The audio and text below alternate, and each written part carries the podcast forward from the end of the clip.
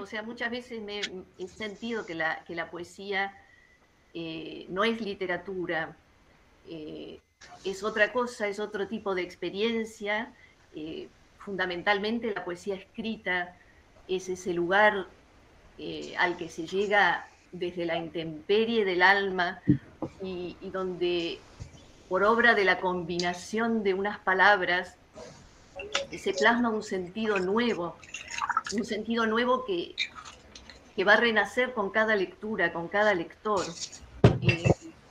En ese sentido, el poeta cuando escribe, me parece a mí, al menos la poesía que a mí me gusta leer y que quisiera escribir, el poeta es sorprendido por el poema, no entra a él con una idea previa, con una intención de decir algo que ya sabe de antemano, sino que llega allí desarmado, en ese estado de zozobra en el que estamos por el solo hecho de existir en este extraño lugar que no entendemos qué es, ¿no? Creo que el poeta tiene esa conciencia muy fuertemente arraigada y al entrar en el poema sucede esa maravilla que hacen las palabras cuando se combinan de un modo inesperado, ¿no? Y que hace que se generen otros sentidos, ¿no es cierto? Eso yo creo que es lo propio de la poesía. Incluso hay otra cosa también interesante, y es que la poesía aloja la falla, el balbuceo. La falla es una palabra que tiene más de un sentido, ¿verdad? Y en los dos sentidos que la poesía aloja la falla. Por lo tanto, no tiene que ver con el virtuosismo, ¿no? Se puede ser un escritor muy solvente y no poder escribir poesía, porque la poesía nace de otro lugar. Y con esta introducción le damos la bienvenida al cuartito poético de Diego Ravena. Bueno. ¿Qué estábamos escuchando, Diego? A la gran Dolores Echecopar en el Festival de Poesía de Colombia, que se desarrolló este año, y en verdad fue para sacarme las ganas, porque estaba escuchando su intervención, buscando lectura de poemas, y me encontré con eso que dice así. Yo la había escuchado reflexionar un poco ya sobre la poesía, me pareció maravilloso. Y entonces dije, bueno, lo meto en lugar de lectura de poesía, y dije, no, que abra el cuartito poético, que es bellísimo lo que dice. Es muy lindo, sí. Además lo bailando, ¿no? Ahí en el momento, y claro, me encantó, me pareció como muy bello. O sea, como el poeta, la poeta vendría a ser como un medium de aquello que está por decirse, ¿no? Y se termina de decir. Sí, la idea de medium quizás es un poco romántica, más digamos del romanticismo, sí. Pero sí que hay una idea de que el poeta no tiene el control, no sabe aquello que va a decir. O sea, sucede en la creación. Sucede en la creación, exactamente. Algo de eso, bueno, decía Dolores, por eso esa idea también, a mí me parece como linda también dos ideas, ¿no? Una que es que ella piensa la poesía por fuera de la literatura. No es un género, o bueno, es un género, pero es más que un género, la poesía. Y después esta idea también de que el virtuosismo solo no alcanza, ¿no? Claro. Como que la poesía también involucra, bueno, otro tipo de cosas, otro tipo de afectos, otro tipo de... Me gustó la escena de ser asaltado o asaltada, sí, ¿no? Sí. Por el poema. Muy ella lindo. También me parecía muy bello la idea esta de la zozobra, ¿no? La idea de que te... Que me parece que cuando uno escribe tiene esa relación, ¿no? Porque no todos tienen la misma relación, pero en el caso de Dolores yo por lo menos lo percibo, esa idea de que te quedas medio sorprendido cuando escribís algo, ¿no? Qué lindo. Como que decís, ¡fa! ¡Qué lindo! Wow, esto lo creé yo. Sí, acá hay algo, ¿no? Qué linda esa sensación, ¿no? Sí, sí, total. Bueno. ¿A quién le robé esta oración? ¡Ay, no, era mía! No, que me quedé pensando también qué lindo que es y qué interesante escuchar a alguien cuando tiene una convicción de la potencia que contiene eso de lo cual está hablando, ¿no? En este caso del poema, ¿no? El poema es el protagonista, no el poeta o la poeta. El poema tiene una fuerza, tiene una potencia, el poema es el que sorprende y el que trasciende a la persona. Sí. Y se escuchaba esa convicción en lo que decía Dolores. Bueno, es muy lindo. Algo que yo digo todo el tiempo, que el poema va más allá de la biografía, ¿no? De quien escribe y de... Aun cuando el poema dice yo, no se refiere, ¿no? Al poeta. Hay un... una subjetividad poética en el poema que se despliega y que muchas veces eso no tiene que ver. A mí una cosa personal, pero a mí me ha pasado haciendo taller con Claudia Massín, haciendo un taller, y le dije, no estoy de acuerdo con esto que acabo de escribir. ¡Ay, me encanta! En serio, pero me pasó, escribí algo y le dije, no sé si estoy muy de acuerdo con lo que acabo de escribir. Y no es que tenga doble personalidad. Y no es que tengo doble personalidad, no, esas cosas suceden. O sí. ¿Por qué no? Múltiples personalidades. Claro, ahí va. El Diego raso y el Diego poeta. Claro. Hago como el Diego, hablo en tercera persona del mismo. En definitiva, eso es la poesía, es lo que hacía el Diego, hablaba en tercera persona del mismo. Bueno, todo esto para traer a Dolores Echecopar, poeta argentina. ¿Puedo decir algo más? Sí, claro. no me quiero quedar con las ganas. No, que a mí me cuesta mucho como comprender esta idea de que es más fuerte que uno mismo, ¿no? Vos siempre comentás que Pessoa decía que escribía pese a su propia voluntad, ¿no? Como me es difícil como comprenderlo en términos, no que no entiendo lo que dice, sino como claro, nunca me viene esa situación quizás, entonces por eso me cuesta tanto como comprenderla como con el cuerpo, ¿no? Esto de que haya algo que es más fuerte que la voluntad de una, entonces una termina escribiendo por esa potencia que la excede.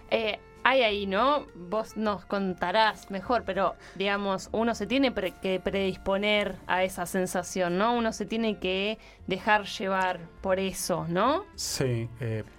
Abrirse a esa... Sí, yo diría justamente, para decirlo así medio esquemático, pero si la poesía, la escritura es una fuerza en tanto y en cuanto tiene que ver con justamente con un lenguaje que es colectivo, con palabras que tienen una carga semántica que se construye históricamente, etcétera.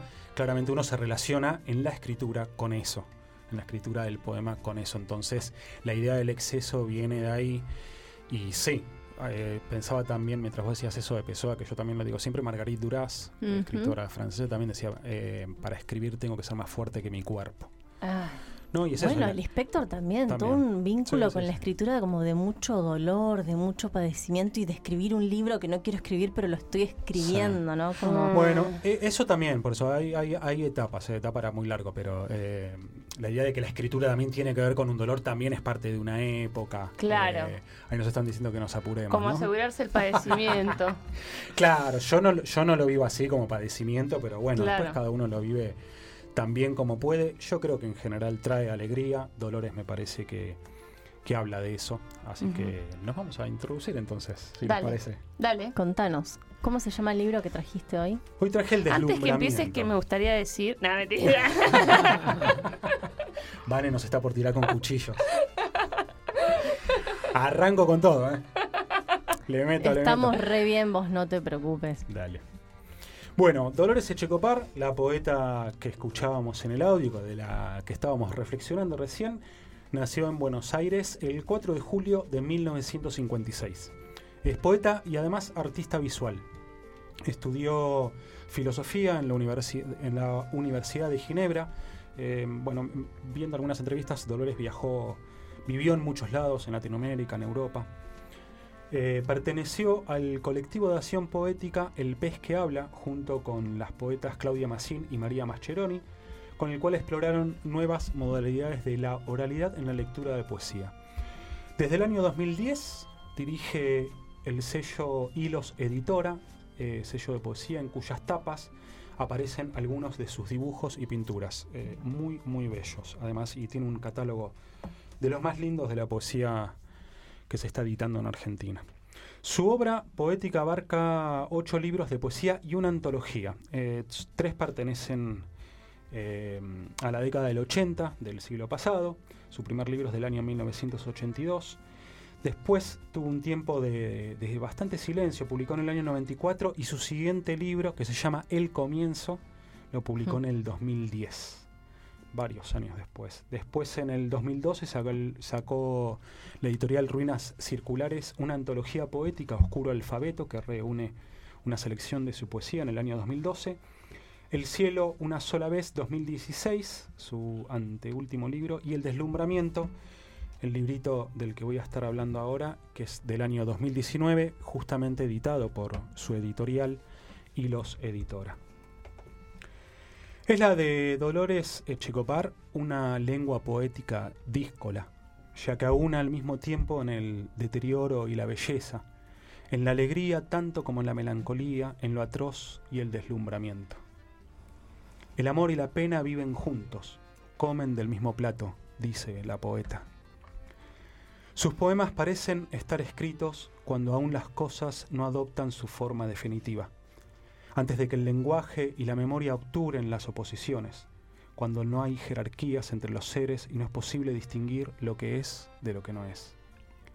Las palabras aparecen al igual que un salto al vacío, liberadas de cualquier fijeza y cristalización, como si se sostuviera en el aire, en la más inaprensible soledad, todo el silencio del mundo. De pronto una imagen puede irrumpir como una ráfaga de viento y sacudirnos, una palabra poseer el peso de sombra de una piedra, y entonces nos detenemos con la esperanza de quien cree en la ilusión de lo quieto, como si repitiéramos los mismos gestos para que algo, un recuerdo de infancia o el amor quizás, permanezcan. Dice en un fragmento de un poema: como los pájaros mueven el silencio del cielo, alguna vez en medio de la catástrofe se quedó dormida. Soñó que recordaba el mundo, un mar oscuro y el temblor de una mariposa que mantenía todo a flote. La escritura del poema es siempre el intento inútil de apresar la constante huida del tiempo, los cambios imperceptibles que se producen en la memoria y en la sensibilidad. Quizás por eso la atención de la poeta se centra en el impacto y en la extrañeza que suceden en el encuentro con lo intangible, como cuando soñamos que volvemos a nuestra casa de infancia y recorremos incrédulos los sitios y lugares, los muebles, la luz en la ventana, los ruidos, los juegos que ya no nos divierten. Es en esa falla, con ese nudo en la garganta que produce lo que no está o ya es parte del pasado, que todos los habitantes del mundo hacen al poema y lo conmueven con su presencia. Las abejas, las luciérnagas, la madre, el padre o el niño, la casa, la lluvia, el viento. Y ya sea a través de la vocación, del recuerdo o aún hasta en forma de leyenda, todos ellos advienen para que por un instante podamos dejarnos atravesar por la experiencia de lo imprevisible, ese deslumbramiento que produce mirar detrás de la tristeza o sostener la mirada de un animal salvaje. Pero mejor escuchemos a la propia Dolores Echecopar leyéndonos un poema. Es muy extraño tocar la superficie de algo, escuchar el timbre de una voz, tener un esternón es muy extraño, correr entre cortaderas y cigüeñas, haber perdido casi todos los recuerdos, es muy extraño ver cómo fallan nuestras llaves nerviosas cuando las giramos y ninguna nos abre. Es muy extraño tocar la superficie de algo que ya no pueden tocar ni concebir quienes estaban con nosotros conversando hace apenas unos días o hace unos años. Algo íbamos a decirles, algo iban a decirnos. Y de pronto, sin él, sin ella, aquí por un tiempo, es cada vez más extraño tocar la superficie de algo. Hablaba de leyendas, porque muchos de los poemas de este libro parecen narrar sucesos extraordinarios o legendarios, contarnos hechos transcurridos en un tiempo sin duración, como si vinieran de la voz profunda de la Madre Tierra a relatarnos algo que desconocíamos, a traernos una memoria nueva. Dice en otro poema: si el viento puede criar un niño, desvestir un ruido y ofrecer un vals, si sabe marear de amor a las liebres, si el viento fabula sin decir una palabra, si arrebata, si baila con las hojas y los papeles, si a veces derriba carteles y postes de luz, si pronto se encarniza, levanta las chapas y arranca de raíz todo lo que crece lejos de la infancia. Si el viento puede criar a un niño, si el viento sopla, roguemos. La naturaleza es, en este poemario, un lugar de sincronías, donde el mundo se prolonga por un brevísimo encuentro. El árbol seco que sigue en pie por gracia del aire y los pájaros, el colibrí que descansa en la sombra de una mariposa, las abejas absortas en la luz, la flor desnuda apenas asida al aire. Dice Maurice Maeterlinck en su libro La inteligencia de las flores, a quien no por nada Dolores cita en la apertura del libro, ese mundo vegetal que vemos tan tranquilo, tan resignado, en que todo parece aceptación, silencio, obediencia, recogimiento, es por el contrario aquel en que la rebelión contra el destino es la más vehemente y la más obstinada. Recomiendo mucho ese libro, es bellísimo. No es extraño entonces que toda la poesía de Dolores parezca tender hacia la naturaleza, quizás porque encuentra en ella la fuerza de la que muchas veces carecemos los seres humanos. En esa colisión, en ese pequeño estremecimiento, nuestra vehemencia se topa con un acto de rebeldía.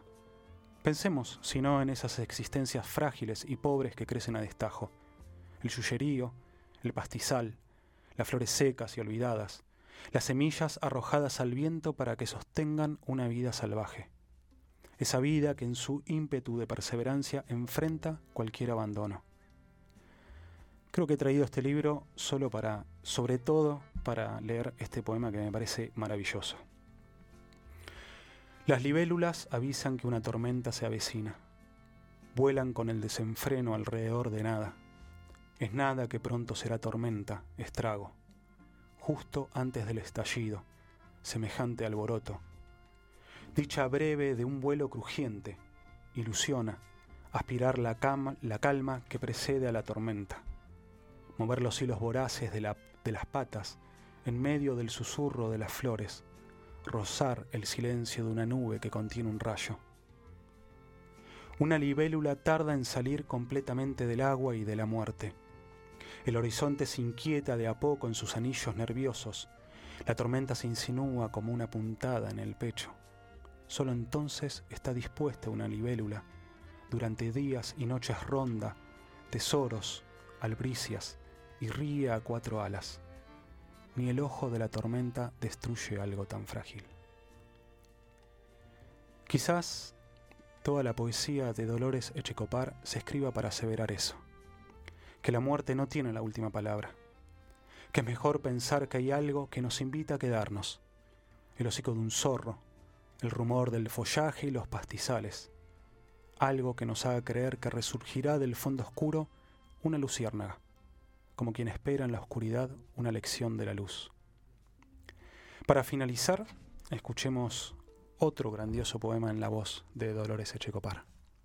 De aquí en más nos dedicamos a cuidarle la gratitud y el peligro a una flor muy pequeña, nacida en tierra precaria, esa que la alegría le va ganando al mar, hasta que el mar vuelva a rugir y a erguirse. Queremos velar por esa mínima flor, por la seda de su sigilo y la chispa de su arrebato. Nos empeñamos en protegerla de la inclemencia. Permanecemos con ella hasta que pase el granizo.